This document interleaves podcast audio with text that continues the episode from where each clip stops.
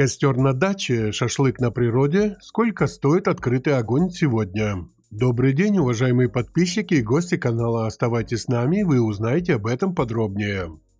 Итак, теплые деньки привлекают на даче горожан, сельские жители стали больше уделять внимание уборке придомовых территорий. А вот пожар в Чернобыльской зоне, который длился больше недели, а потом еще один недалеко от Киева, натолкнул народных депутатов на мысль об усилении ответственности за выжигание сухостоя.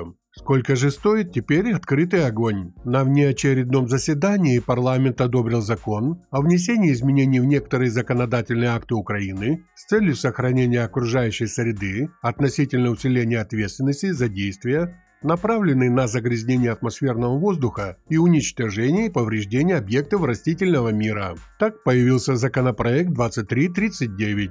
Им усиливается уголовная ответственность за уничтожение и повреждение лесных массивов, зеленых насаждений, в частности огнем. Статья 245 Уголовного кодекса Украины. Минимальное наказание теперь составляет 5400 необлагаемых минимум доходов граждан, это 91 800 гривен. За выжигание сухостоя, опавших листьев на газоне, на даче, придомовой территории многоквартирных домов, сельских домов санкция составляет от 180 до 360 необлагаемых минимумов доходов граждан. То есть это от 3060 гривен до 6120 гривен. А в заповедниках за разведение открытого огня штраф будет вдвое больше.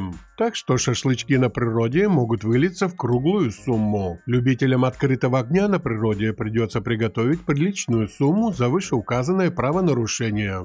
Это были новости на канале FNews. Оставайтесь с нами, подписывайтесь на наш канал, не забудьте нажать на колокольчик, чтобы не пропустить следующее видео. Ждем ваших комментариев. Всего вам хорошего.